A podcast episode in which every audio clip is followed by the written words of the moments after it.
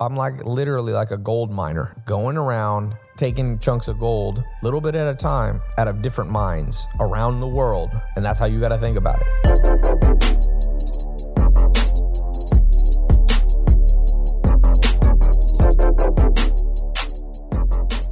Someone said, Tai, don't be mean. No, don't be predictable, is what you mean to say. Sometimes I'm very nice and sometimes I'm not. Why do I have to be nice to people who ain't nice to me? Where, what book you reading? I'm not Jesus Christ. I don't hold myself up as a saint either. You know? Why why do I have to predictability is sometimes be nice, sometimes be mean to people. I believe you should have a varied strategy to life. When people are assholes to you and your family, sometimes you should forgive them and sometimes you should lay the hammer down. If you are predictable, mark my words. And I'm telling you this, I didn't grow up with my dad. I, I think I would have learned a lot of this from my dad. And so a lot of these things about conflict, because your life will have tremendous amount of conflict in it. I promise you. Conflict resolution is extremely powerful. You must become a master of dealing with conflict. I'm reading a new textbook put out by Dr. David Buss. It's the, one of the newest ones on psychology. It's a badass book. And one of the big part is stress reaction. And what it most stresses us out, it's conflict. It's your asshole boss, neighbor, family member, uh, acquaintance that you thought was your best friend but wasn't. And so to understand the relationship between you and conflict and you and people that want to exploit you is one you must become sophisticated at. And a lot of people are going to give you unsophisticated answers like, oh, always be nice or always be mean, or it's not that way. Tai, speaking of books, what's your take on the Four Hour Work Week by Tim Ferriss? Good book. I read it years ago. I'm not sure if there's an updated version. A lot of the, you know, the book was, I think, written, I'm going to guess 10 years ago. A lot of that stuff, you know, it talks about using virtual logins to your home desktop. Like it was before the cloud was written. But I think the general pr- principles, I think Tim Ferriss is a very smart guy. I don't agree with all of his stuff, but I don't look for people that I agree with all of his stuff, you know? Someone said, Tai, Gary Vee, what do you think of him? Same thing. Smart guy, um, built business empire. I, he was over at the house. We interviewed each other. I interviewed him. Um, again, just like Tim Ferriss, just like everybody I've ever met, I agree with some stuff and we agree to disagree. You know, so everybody got a different emphasis. Like Tim Ferriss's emphasis is life hacks. Okay.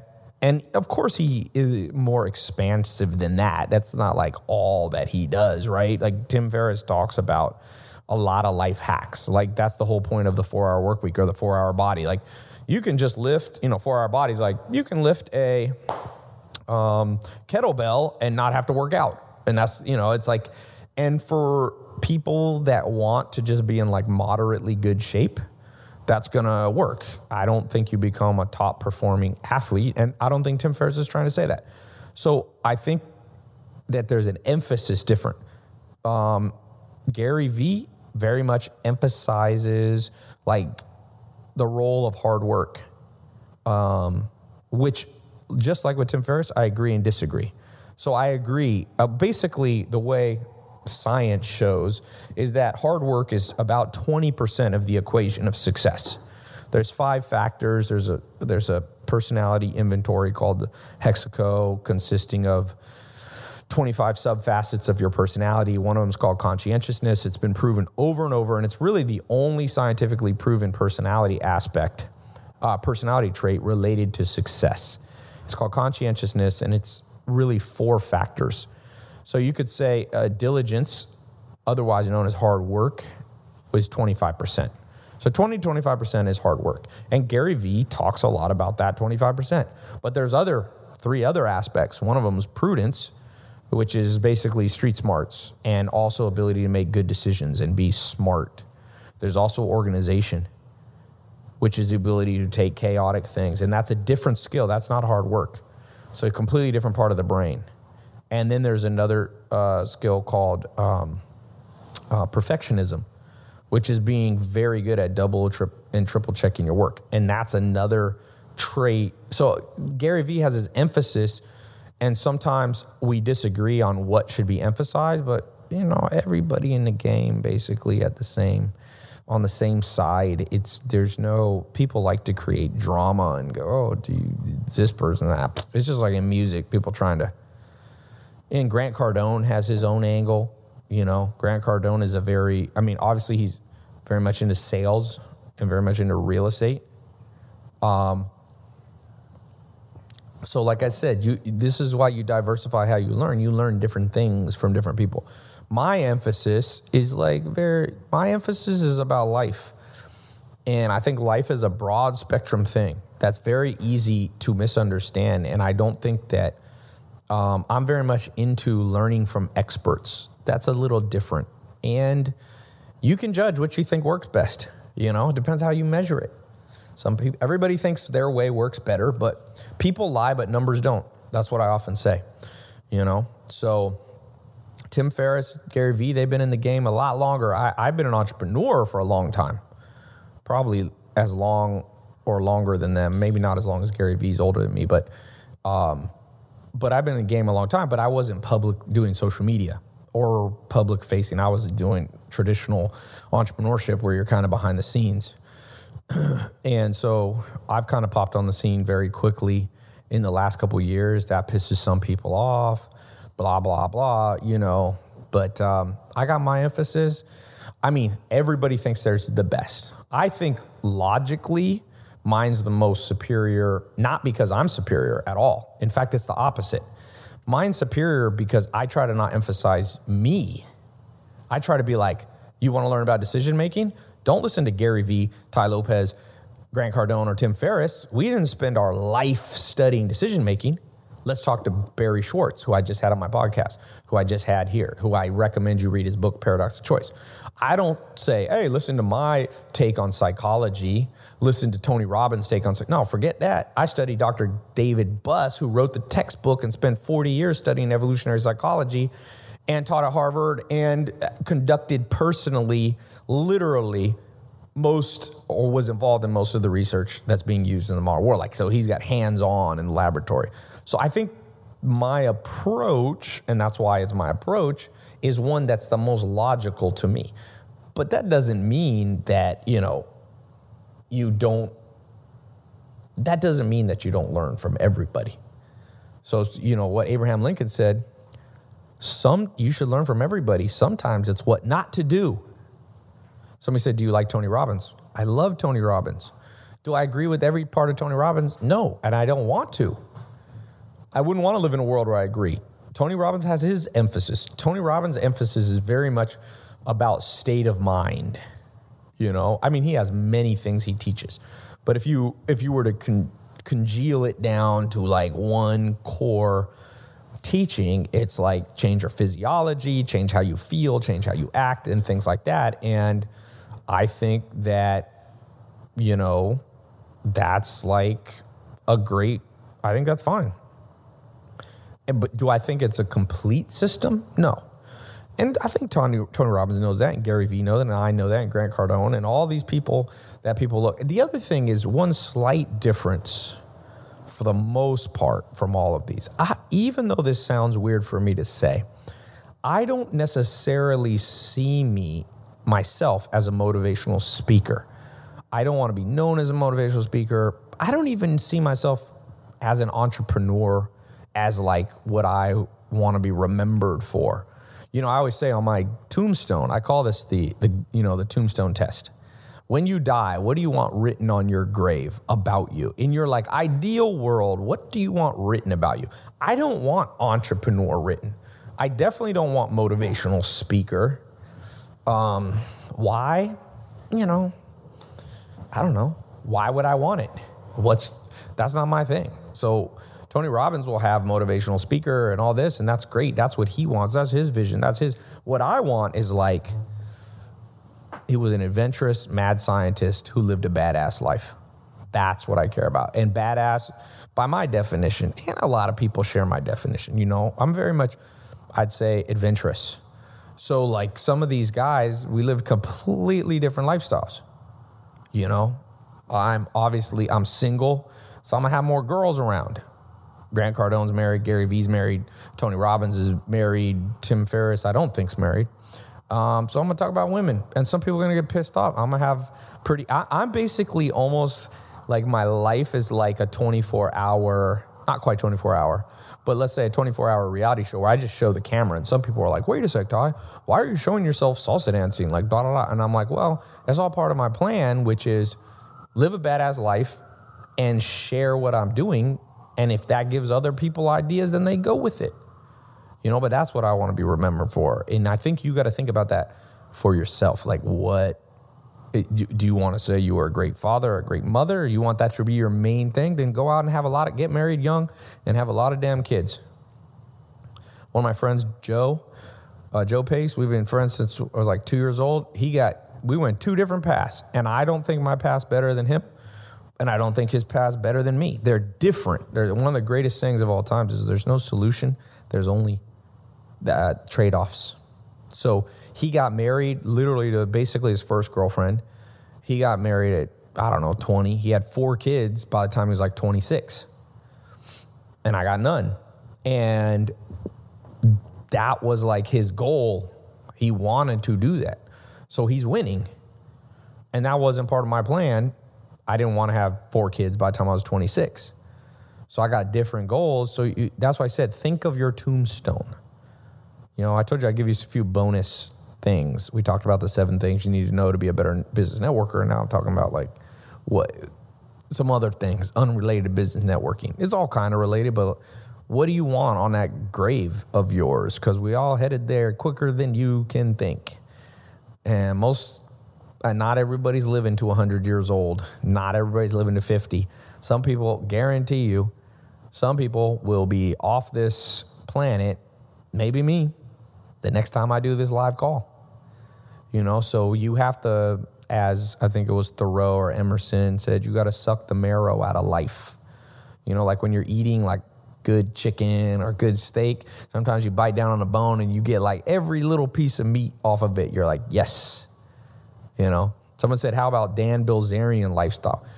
You know, Dan was over at the house. Dan Bilzerian got his goals and he's definitely pulling off his goals.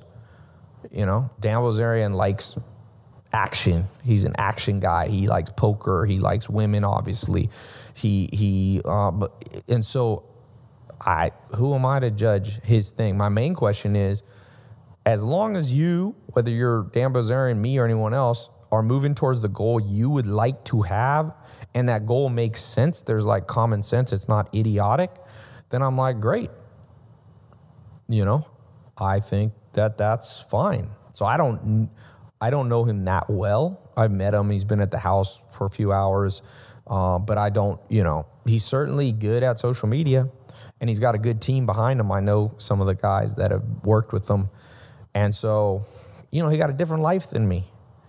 So I can't live that life. Like his dad was very successful. Now that I, when I say that about people, I don't think that takes away from what Dan Bilzerian's done.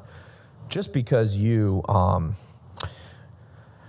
let's say inherit money from your father, like the Trump, Eric Trump, or or Dan Bilzerian. To me, that does, or even Donald Trump and President Trump inherited mother. I don't think that that means there's something wrong. It's just if you guys saw what uh, what's his name, um, Will not Will Ferrell. What's the guy that was?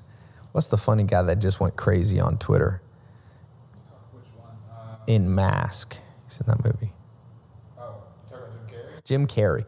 If you saw him, he he was here at Fashion Week, and Jim Carrey's like super smart guy, and he just went off the rails. He was like, "Life is meaningless, and we're all a bunch of tetrahedron, you know, atoms just floating through the planet, and nothing matters." And there's some truth to that. I, I tweeted like, "Nothing matters, and everything matters at the same time." So when I say Donald Trump inherited his money or Bill, it doesn't mean that it's better or worse, but it's different and my life, I I um, lived a different life.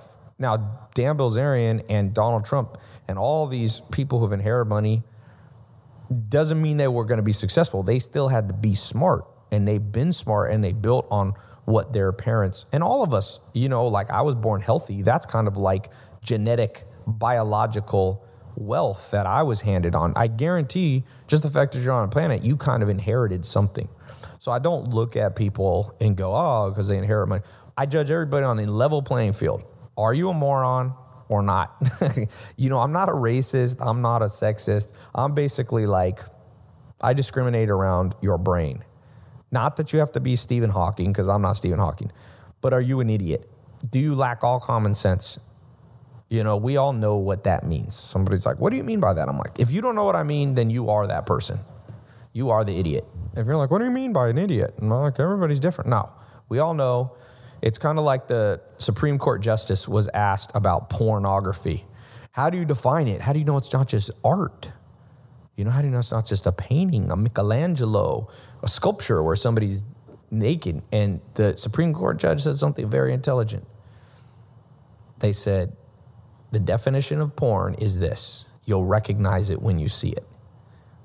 Right? Like you just, no, there's no conversation. Nobody ever saw a, a Michelangelo statue of David where he's naked and go, porn. Like nobody's that. If you're that dumb, you're dumb. But at the same time, somebody on Pornhub isn't going to be like, "Oh, this is art. Look at this art." You know, I mean, it les- that's what I'm saying. So when it comes to who I discriminate against, it's like, are you? Will I recognize you instantly as like, why are you here? You know, if it's like at my party, like why? Who let you in? If your first inclination when you meet somebody is like, how did you get in to my life? Then I don't like you. So when it comes to Dan Bilzerian, Donald Trump, anybody who inherited their money, people were asking me about. I don't care about that. That's out of their control. What did they do with it since they started? You know what I'm saying? And Dan Bilzerian built an empire on a foundation that he got. Like I said, everybody's different. Same with Gary Vee. I think I'm right on this. I don't know exact story, but Gary Vee's father, you know, came to America, was a very successful um, immigrant, and I don't want to speak too much because I don't know the exact story, but he um, built a wine business, but it wasn't that successful. And then Gary took it, his son, and made it super successful. And I think now it's Gary and his brother. So they built off that foundation. So that's awesome. So you can't fault them for you can't because sometimes people say, well, that person inherited something. Well, you can't just discount discount that. But I will tell you this: I didn't have that exact opportunity because my dad was in prison. My mom was a single mom. She didn't know about business and she couldn't help me. So I really didn't have any entrepreneurs at all in my family. My grandma was kind of successful a little bit. She was good at saving money.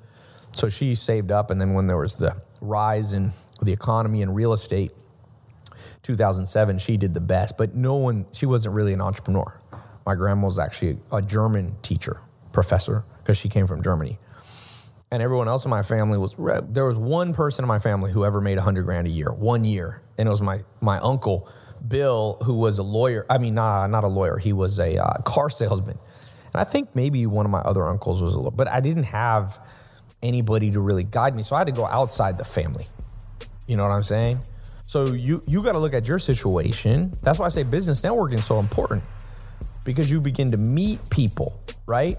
And as you meet people, all of a sudden you take away, oh, okay, their situation was different than me, but here's something I can apply to my life. I'm like a gold, I'm like literally like a gold miner going around taking jewels, taking chunks of gold, little bit at a time out of different mines around the world. And that's how you got to think about it. And hopefully you're on this podcast and you get one piece of gold.